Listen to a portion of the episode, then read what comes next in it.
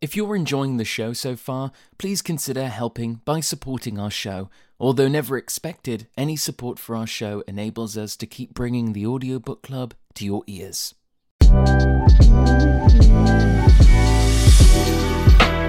Hello, and thank you for tuning in to season three of the Audiobook Club with John York, a podcast celebrating every aspect of audiobook production and the surrounding industry. The Audiobook Club is sponsored by Amplify Audiobooks by Pro Audio Voices. To hear more about the phenomenal movements Amplify Audiobooks is making for independent authors in the audiobook space, you can find a direct link in the bio of this episode, as well as a short but informative advertisement within this interview. Let's start the show. To season three of the Audiobook Club.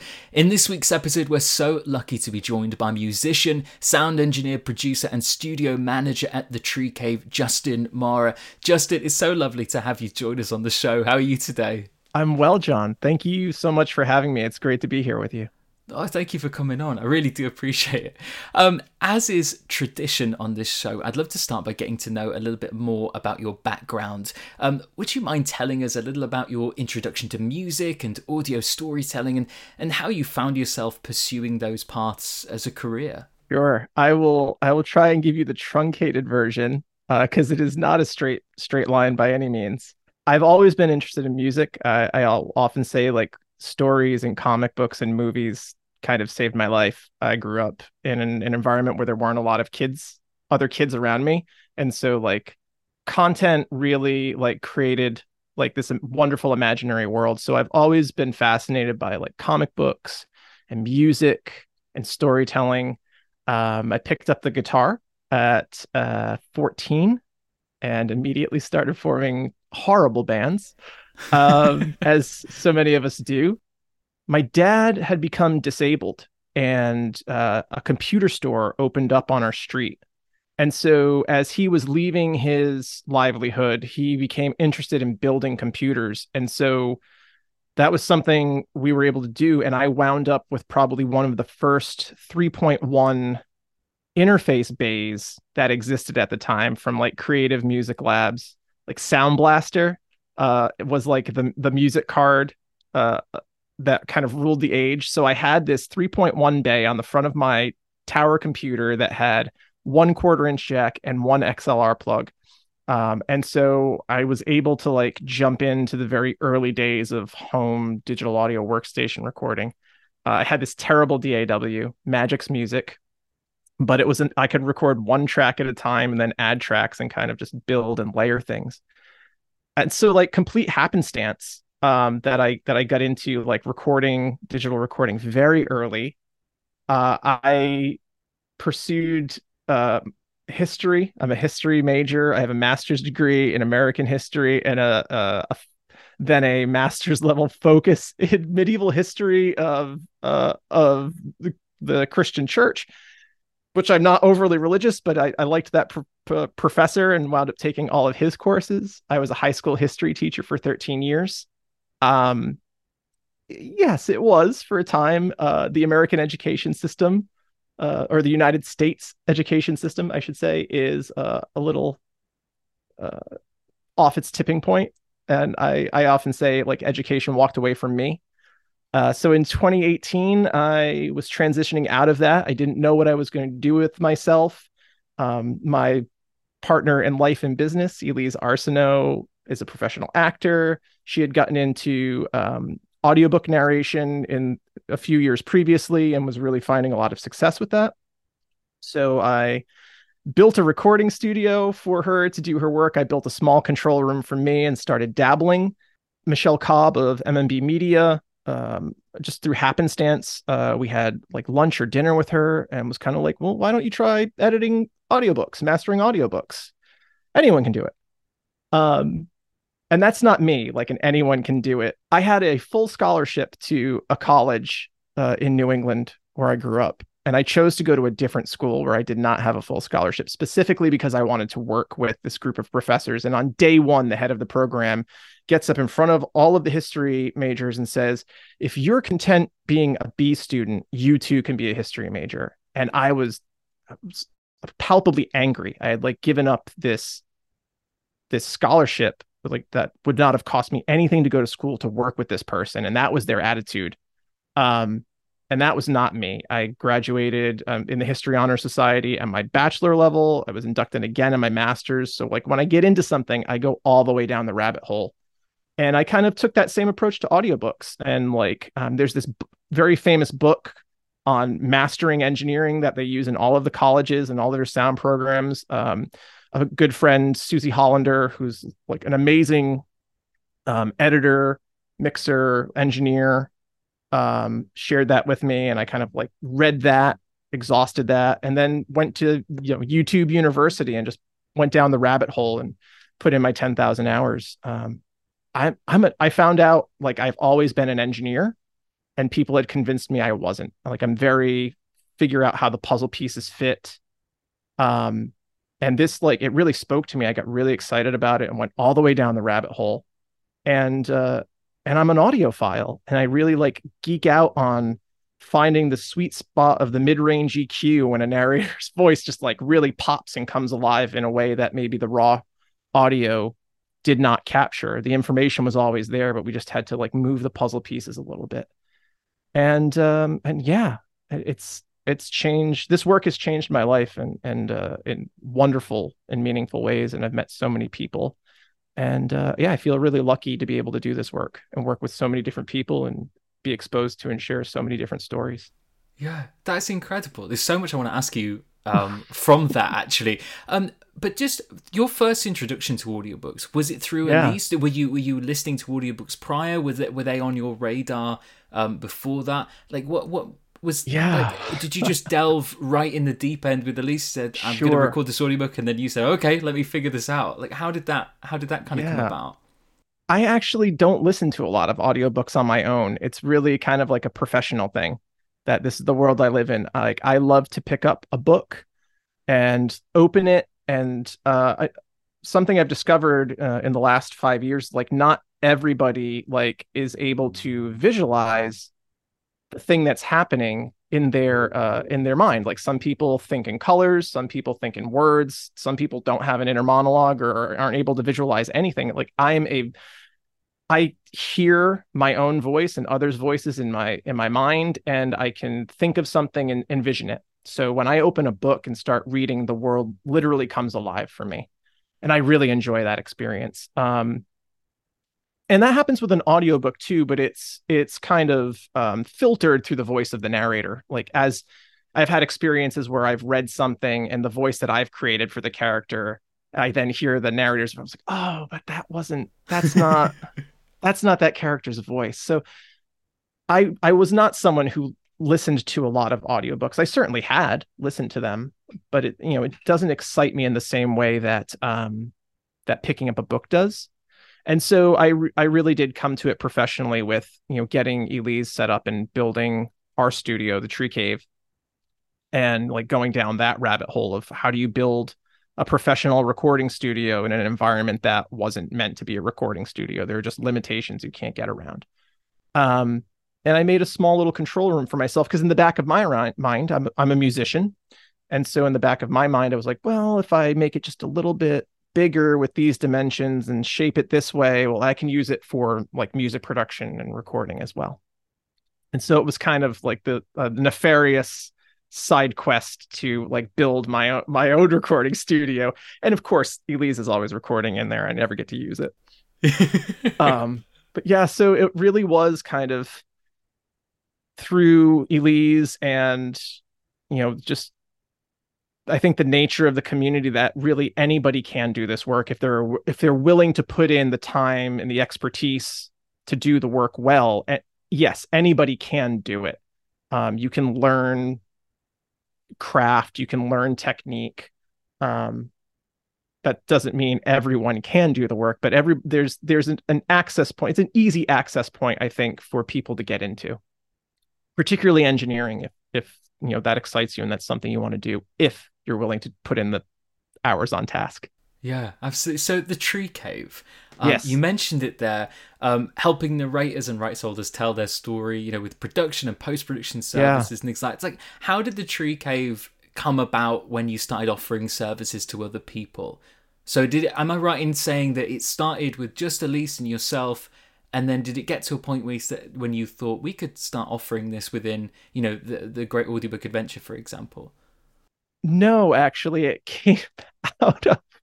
This is a very funny story. Our first client arrived and the paint was still drying on the walls of the control room. So like it, Elise is like very business oriented. Like she's a very like she will visual, visualize it, create a plan and make it happen. And she had scheduled our first client. The, the live room was finished and fine. The control room had no furniture, nothing.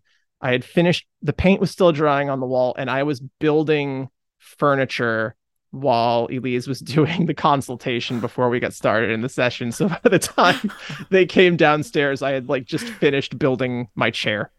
Um, so from like day one, I think the first project we did in the studio was a demo session for someone else. Um, like many other people previously, um, Elise recorded. I always say it's five projects, but I've Elise says it's three. It was probably three. We did three projects in an upstairs bedroom closet that we had converted into a, a, an isolation booth, as many people do. And that worked. It was perfectly fine, except that we were we were working in our bedroom and, and that didn't feel great. Um, so yeah, it it really did come out of we're gonna build this studio. This is gonna be my new like thing that I do. And it was it was crazy. In the first two years, we did a number of demo audiobook demos we did commercial demos we uh, engineered and I co-directed an odd Jenny Slate's Little Weirds, which wind up wound up being uh, I co-directed that with um, name is escaping me at the moment. That's terrible. I'm gonna feel terrible for that later. it um, happens. it does. It was I was many years ago. Um, but I was I co-directed that, and we did um, a number of voiceover for like Emmy nominated uh, animation. We did uh, like uh, ADR for that and I had to figure out how to do all of that and source connect. It was like a whirlwind first 2 years and right from go we were in demand and working on things I had never envisioned uh, being able to do. I mean, you really find out what you're made of when you're squeezing yourself in the three and a half inches between the outer wall of like the the concrete outer wall of a basement and the inner wall of your studio snaking HDMI cable to uh so that the ADR works in the animation session you're about to run. Yeah. Uh, it was just really a whirlwind. I've, are you a person who sort of thrives on that, like having to learn things like you mentioned, like Source Connect, which is a personal sort of thing where I had to very quickly work out how to use, um, like on the fly. And it's, just before... it's terrible, isn't it? Yes. It, it, and then once you figure it out, you're like, oh, oh, of course, of course, it's this simple. But it, it, initially, it's it seems like some kind of like dark spell that you just can't like work all the component. Like you've got your input and your output, and everything's supposed to be working, and nothing does. And then of yeah. course, it's that one setting that I still overlook. I have to go down my checklist. Um, do I enjoy learning things on the do I thrive on it? I am not a prepper in the sense of like I'm in, envisioning a like a doomsday apocalypse, but I do believe in having the tools to like cover the situation that you find yourself in.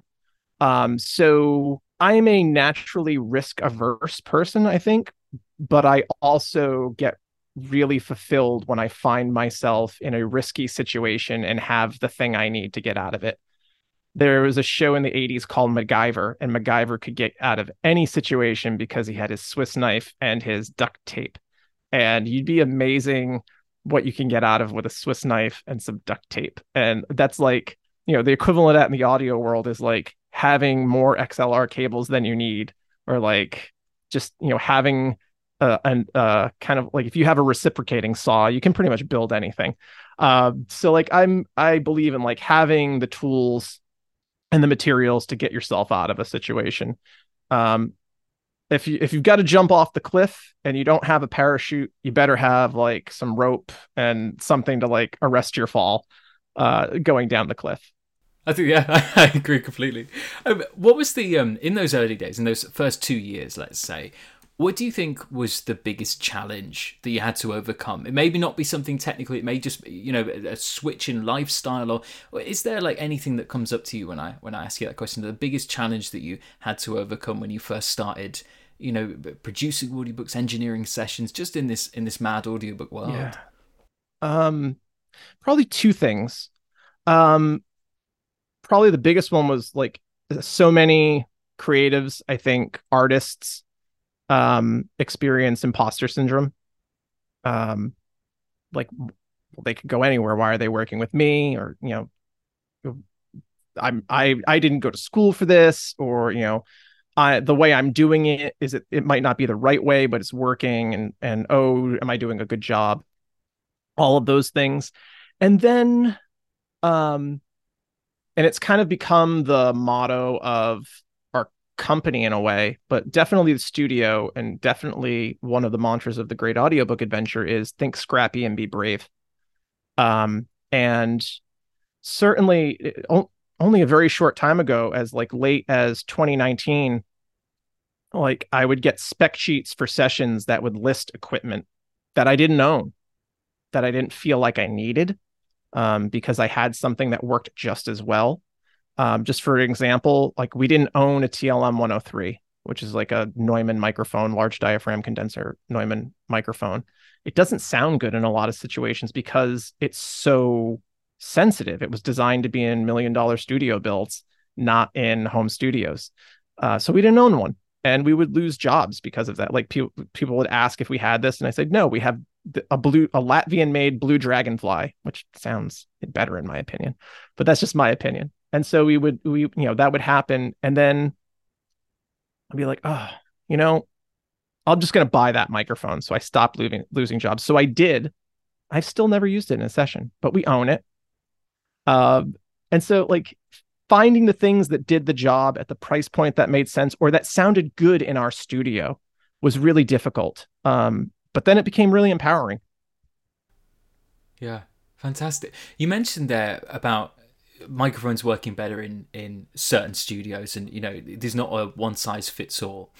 You work of course as we've mentioned already with the great audiobook adventure helping narrators um, you know bring together their home studio and you know offering them advice and, and, and go-to's around that. Um, of course it is incredibly uh, personalized customized um, idea. You know you can't just watch a, a video on youtube about it and then expect it to be replicated 100% in your own space. Um, right. because you know different uh, different things going on in different spaces. Could you chat a little about the work that you do um, you know with with narrators and setting them up? This is i love this is my zone of genius i feel like. Um, so thank you for asking. Yeah um and hopefully the microphone that i've chosen today of course right before we started recording our neighbors started cutting their lawn uh, of course, as so many narrators will understand and feel for me. Um, yeah, so I think a lot of, first of all, I think a lot of the industry has been uh, influenced by recordings of a previous time and the recording environment of a previous time. So there was an era where you know people just recorded in warehouses and bar rooms with whatever microphone they had the technology was not great certainly a lot of early recordings from the 30s to the 60s the fidelity is not great just because they were recording in whatever space they had with whatever equipment they had. They were setting up on the fly. And then in the 1950s with the rise of rock and roll we got like studios um, that maybe coincided with radio or you know we're, incorporating you know uh, better treatment and shaping and, and thinking about the science of recording sound uh, and that really peaked in the 70s. That's where we start to see our million dollar studio bills and like the Abbey Roads, even though they had got start, you know, really built their name in the 60s with the Beatles. It was like really in the 70s with like Pink Floyd that Abbey Road became Abbey Road.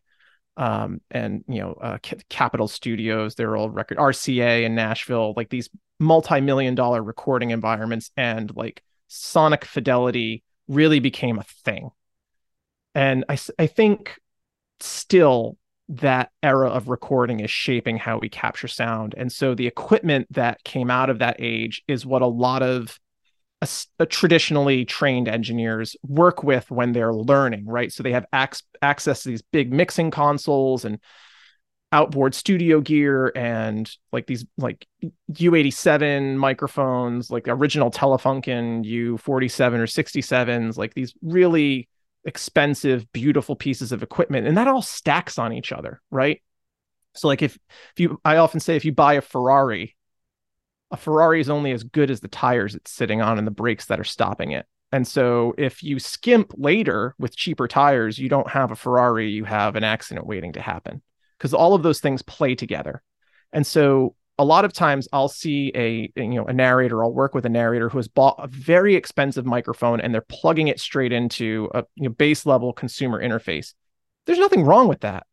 But you're not getting like the sonic fidelity of the microphone because the preamps in that interface are only so good, right? You can only build a preamplifier so small before you have to compromise versus a unit that is just built to be a preamplifier something like a um like one of the uh, old like focusrite units that's like a box that's like the size of a radio a large radio and all it's doing is amplifying that signal of the microphone so like everything stacks on top of each other like so i i work with narrators all the time and try and like flip that script of rather than starting from the equipment let's start from your studio space.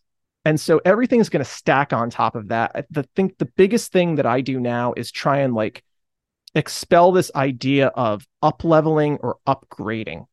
I hear that a lot from narrators like, oh, this is the microphone I have right now, but I want to up level someday to something like this, or I want to upgrade if you're not starting with your home studio and building a solid foundation, it doesn't matter what microphone you put in that space, no magic is going to happen. You're limited by the constraints of your home studio. And that's that's why they could put those beautiful large diaphragm condenser microphones in those like multi-million dollar spaces because everything was tuned perfectly. None of us live in recording studios.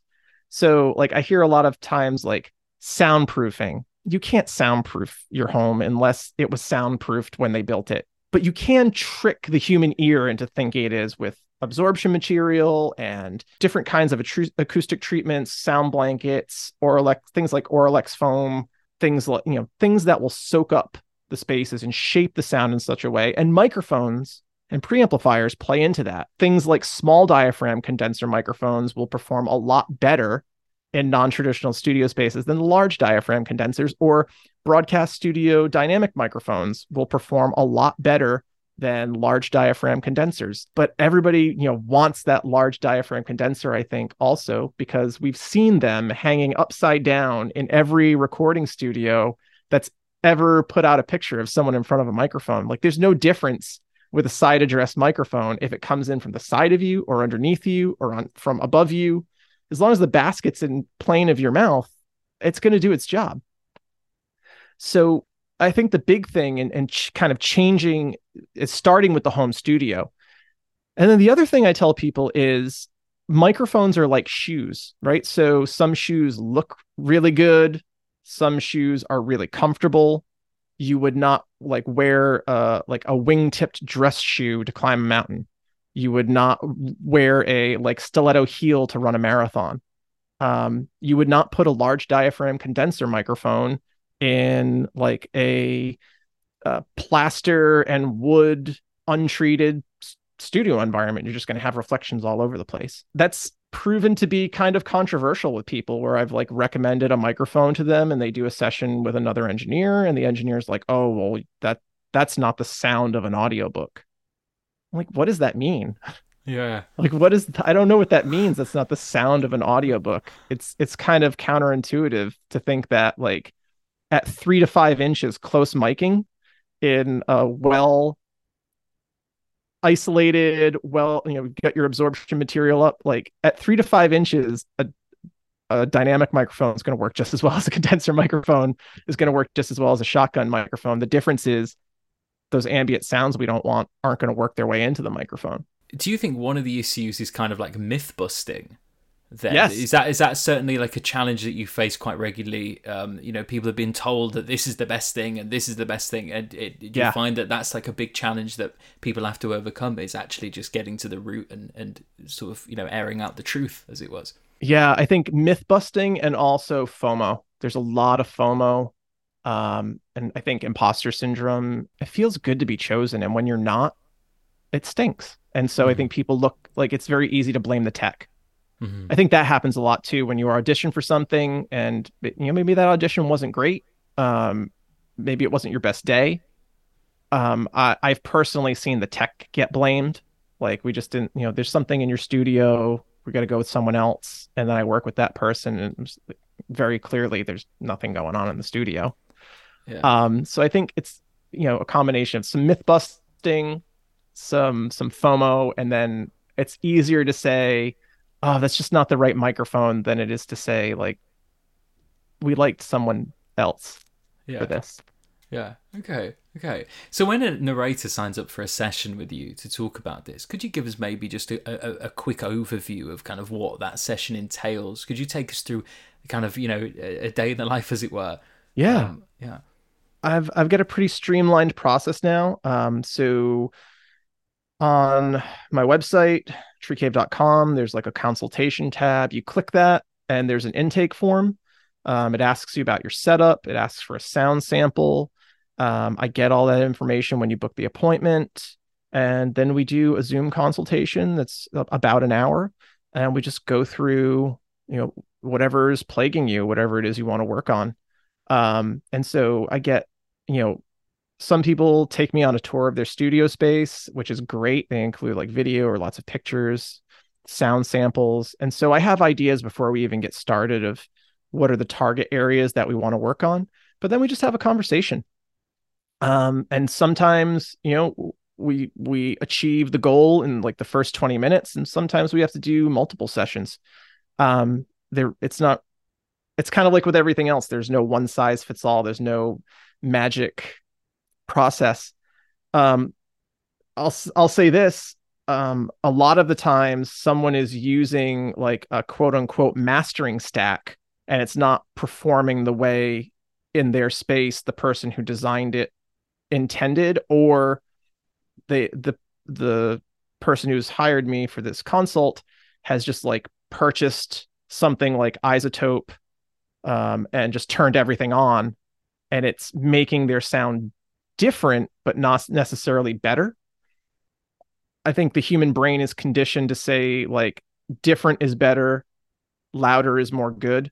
And that's not always the case. Um, and if we don't have a way to objectively measure that then louder is more good and different is better. And sometimes different is just different and sometimes louder is not more good. Uh, and that that happens a lot where i'm like okay let's turn that off let's get your raw audio and let's listen to that and start there that happens a lot Yeah, I, I can imagine. When working with narrators, you know, whether it's uh, through a, you know, when you're doing one of your consultation sessions, or whether it's you know engineering or you know producing, working on an audiobook with a narrator, are there any traits that you love for them to have? Like, what can we do as narrators that makes your life easier? Coming ready to play and be curious um i think it's i i think it's really fun. As i said i'm an audiophile. I really enjoy connecting with people and and like just tweaking that sound until it's like as great in the space it can be. If you've hired me in your mind something's not right. We're to figure out what that is together and then be open to the solution whatever that may be. And it might not be an elegant solution not might be it might not be an easily attainable solution it might not be the solution that you hoped but just being open to that um, so come ready to play be curious and be open I think that's pretty fair. Pretty fair to ask.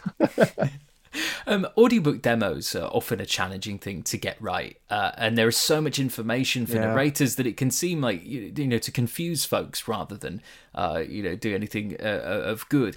Are there any sort of quick tips that you can share in regards to a narrator creating a demo or a series of demos for their narration? demos can be tricky um, if you're going to create your own demos hire a post-production engineer to master them Uh, I don't think it makes sense for any narrator who doesn't have the time or interest to learn how to use those those plug-in tools, compressors, limiters, EQ. If you don't have the time, if you don't have the the desire to really learn how to use those those plugins, just turning on a default stock plugin is not going to work the majority of the time. So if you really want your demos to stand out, hire an engineer.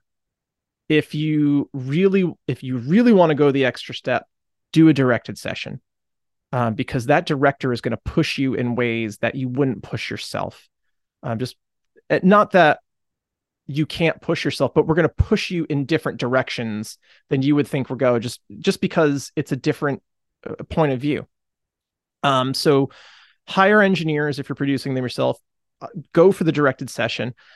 I personally don't think more is always better. Um, I I will have people come back to me after we've done like in, in a in a tree cave demo package. You're going to get three samples in the end. Sometimes people will say like, "Oh, I would I want to have five, so I'm going to record two more on my own and then send them to you to master afterwards." I, you know, I think most people make a decision in the first 30 seconds of a sample. That's been my experience. The casting directors that I talk to, the other engineers that I talk to, 10 like in the first 30 seconds they've decided if you're it. Um so my position is whatever you're going to read, whatever you're going to do, make sure that it's something that you really love, you're really practiced and that you can hit out of the park. Cuz like if you've got seven samples on your website, I might listen to the first two. So like lead off with your with the thing you're going to hit a, a, home run on. Um, because like maybe the book that I'm looking for is a mystery and maybe your mystery samples three deep. But if your first sample is like a sci-fi adventure, and you hit it out of the park, if you can read a sci-fi adventure well, you can probably deliver a, a thriller well. So I think it's less important to have like the specific sample of the genre than it is to like have every genre listed. Uh, you know, I, I, said the same thing twice. I think it's less important to have every genre that you could potentially want to read than it is to have samples that really showcase you really well um, and if you're recording your samples from your home studio space, say that on your don't like let you know, let people know immediately that this was recorded in your studio and then they were mastered. Like just put a note there in the description.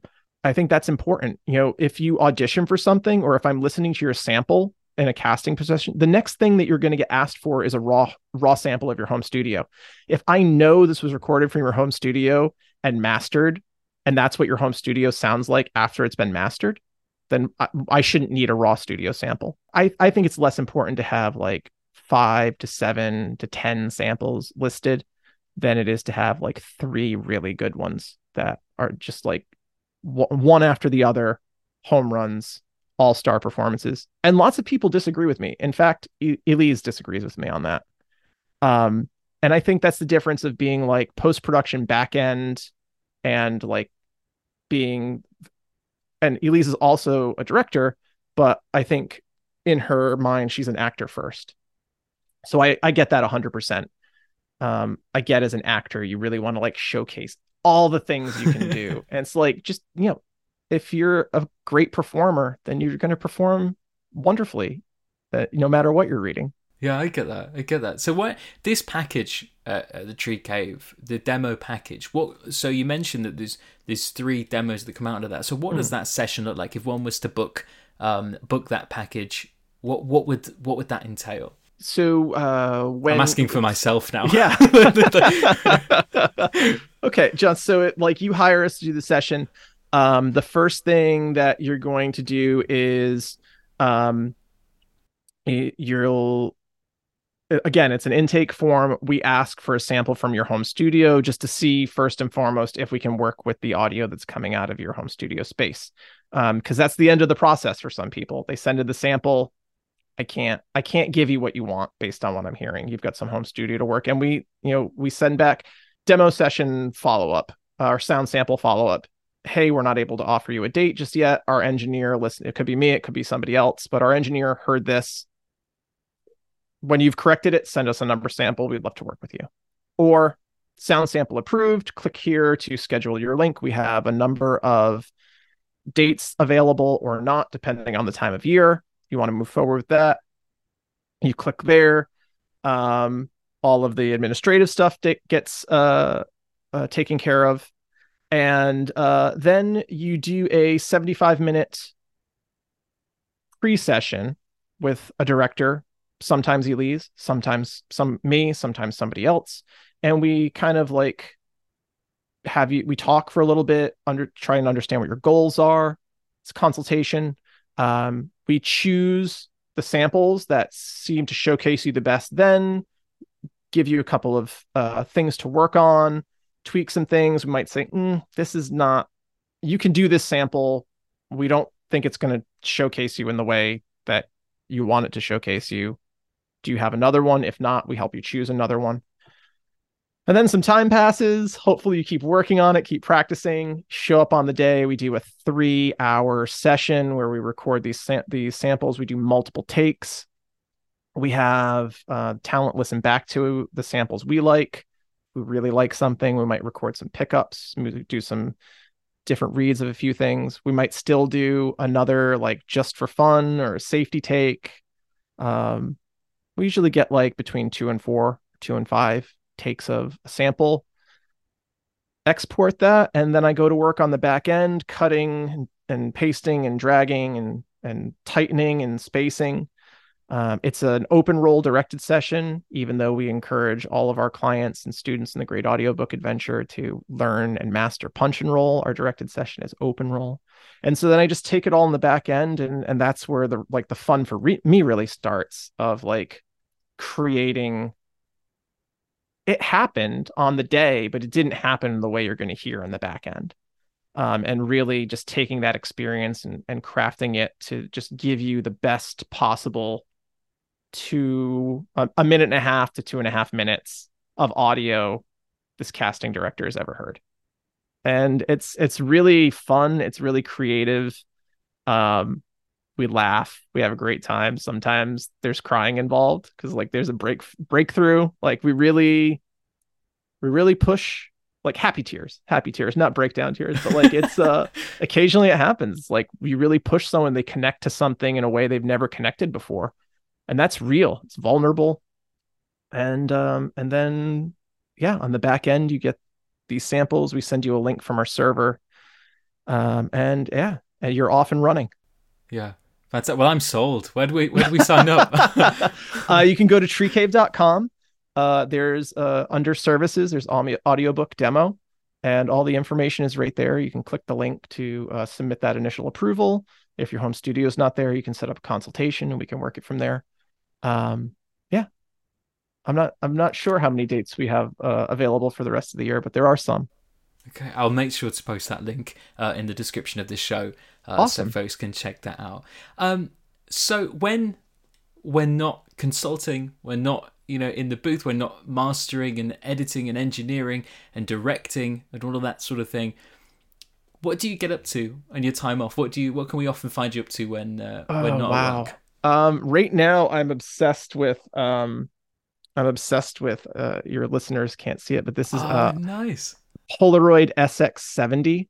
Uh, we recently took a trip across the country uh, and we were gone for a month. And I bought 10 packs of they're making it again, which is amazing SX70 Polaroid film. So I'm really geeking out on like analog photography. Nice. Um, I'm a musician for the last two years. I've been recording to two inch tape, uh, all in analog with my high school bandmates our band Survivors of the Kraken. Uh, we just finished our first full length album of 10 songs. Uh, that's being mastered by Carl Saff right now at Saff Mastering. So we're going to get that back soon and hopefully playing music, writing new music, maybe a small tour, fingers crossed. Uh, uh, reading comic books, video games. I'm really lucky. I, I say this all the time. I have an objectively good life. Uh, or I I I'm able to do all of the things that fulfill me creatively um and and like do this work that that sustains that lifestyle uh and I I am fortunate to have like a really healthy work personal life balance like I've got clear work hours and I'm able to turn off my brain a lot of creatives like or a lot of like people aren't able to do that so I've got I've got my guitars, I've got my music, I got my comic books. Uh yeah, just just living an objectively good life. That sounds so amazing. I was going to actually ask you. You mentioned uh, you work-life balance there and having strict hours. Like, are you a person of like a strict routine? Like, is that something that you really had to work in there? Is like a certain time comes, that's that's me done with that, and onto onto other things. Interesting question. I'm not actually. I don't. I don't like very rigid schedules but I do have I am someone who maintains strong boundaries. So when I'm done with my work, I am I'm like I'm we're not talking about work. And that can be very difficult when you're like when your spouse is also your business partner and you live and work in the same space. it can it's not easy. But like uh hey, it's uh so we have a rule like after six o'clock. If like Elise is really like gung ho in a project. Like her work hours are not my work hours, but like after six o'clock, like I'll just point at my watch, like six o'clock. Don't ask, ask me this question right now. Cause like it's, I think one of the things that's happened in the 21st century with the rise of like just pocket technology, digital pocket technology, connective technology, not even social media, but just having access to like a greater world outside of you is like it's so hard to just be bored and boredom is essential for creativity. Like that's where like the human imagination came from is is like we lacked stimulation and we looked to the things around us to to um, create imagine worlds because the worlds we were living in were not interesting to us in the moment. And there are so many like interesting stimuli around us now at all like all times of the day. It's so hard. So i don't do like rigid six o'clock is this, seven o'clock is that. But I've I do have like strong boundaries around this is when I do the work for other people. This is when I allow myself to like some people call it self-care, some people call it like their artist time. Like this is the time for me. And so like my my lunch break, my start work hours and my end work hours are like very defined even if they don't happen at the same time every day. I think that's I think that's very important if if you're a creative having those strong boundaries to say like I'm just going to give my brain time to do nothing and see what happens. Absolutely. I think that's so important. I think it's so important. Where's the um where's the best place for our listeners to keep up with everything that you're doing? Um I'm on Instagram at Tree Cave Studio. Um our band is at SOTK band. Is that correct? I should know. I should know my own band handle on Instagram, but I don't. Uh, at, at Tree Cave Studio, um, and yes, at SOTK Band. Those are both on Instagram, and then uh, treecave.com are the best places to keep up with me. I don't spend a lot of time on social media, um, just for for like positive mental health reasons. Uh, but yeah, that's that's where people can follow me. Yeah, fantastic. I'm so with you there. I'm cutting down myself. I'm uh, I just have to, just have to. Yeah. Yeah. Um, I'd love to end the show by simply asking if you have any upcoming projects. You've already mentioned the album and a possible tour and stuff. That's really exciting. But any upcoming projects, anything at all that you're excited about um, that perhaps we can look forward to as well? Yeah. Um, I'm working on an audiobook right now uh, it's written and narrated by Don Maguili, called The Infernal Promise. Um, it's if, if it's not his life work, it feels like his life work to me listening to it. It's this wonderful, like fantasy world, um, through the the lens. Uh, it's you know kind of like a uh, an alternate Middle Earth, um, influenced uh, with East Asia and it's it's just really it's a new take on a familiar thing that I that I love. And so it's really interesting to work on. It's it's it's hard work but I'm really enjoying listening to it while I'm working. And it's it's it's proving a hard time i think because i'm i get caught up just listening and i'm like oh I'm, i needed to make an edit there. So it's taking me a long time uh, to work on but i it's called the infernal promise and it should it should be out probably by the time this comes out maybe a little after maybe in like late october it should be out i'm not sure when this will drop But yeah, the Infernal Promise. I'm really enjoying working on that. One thing that we didn't talk about that I would just um, maybe share with you hashtag credit your engineer. Engineers tend to be not credited in the liner notes of audiobooks for whatever reason. Mm-hmm. It doesn't cost anybody anything, um, but often I think we're kind of like the invisible part of the the process. And so, like, if you're working on independent exchanges, if you're like the if you're the project manager as well as the narrator, like please after the written by, read by, or narrated by, um, include something you know to the effect of edited by or post production by, and and mm-hmm. just credit your engineer, um, yeah. because our whole job is to elevate the project and and make it sound as good as possible. But often we, I think, engineers wind up being invisible. Uh, I, I, and so yeah. I've been sharing that with as many people as I can lately. I, I uh, couldn't uh, agree more. I couldn't agree more. I know that some um, some uh, uh places in the UK have started doing it, um, following suit from radio, I suppose. Um, yeah. But it doesn't seem to have been so. So, for instance, my my sister's a sound engineer. She edits all of my stuff, um, and you know she's been pitching this for for ages, and as, oh, as she wow. rightly should, um, wanting that credit. But the we've had it a few times when we're working on UK projects, but about 80% of my work is from the US. Right. And it's, of course, no credit there. Um, no, I don't you know, get it. Yeah, I neither do I. Because as you say, it costs, it costs uh, nothing. It's, yeah, it's not like we're getting a point on the record. I don't, I don't yeah, understand I don't it. get it. Yeah. Yeah. I think a lot of the time it's because they don't know who's going to wind up doing the post production. But, you know, by the time you've finished recording the book, I I think ninety percent of the time we know who the the post pro is going to be. It could yeah. just get added in later, but uh, I yeah. I empathize one hundred percent with your sibling, um, and yeah, like it costs nothing to credit the engineer. So let's mm. let's start doing it, especially yeah. as like I got asked recently, like, am I afraid of AI? There have been like online platforms for mastering for over a decade, and so it's like if you value working with humans, credit the humans. And if you don't value working with humans, then I'm not going to change your opinion. Mm-hmm. But if, if we're hiring the human, like just say that person's name. like, yeah. You know, it's just acknowledging their existence at that point. Yeah. I, I couldn't agree more. Well, uh, that just about brings us to a close for this episode of the Audiobook Club. All of the links to Justin's social media website, uh, Tree Cave, uh, will be linked in the show notes. Uh, thank you so much for tuning in. And of course, another thank you to you, Justin, for joining us. Thank you so much. Oh, thank you so much for having me. Frustrated by the royalty rates for your audiobook? Annoyed that when the digital distributors say 70% royalties, they actually mean 70% of 50% or 80% of 70%, neither of which is an actual 70%. Wishing there was a way to cut out the middleman?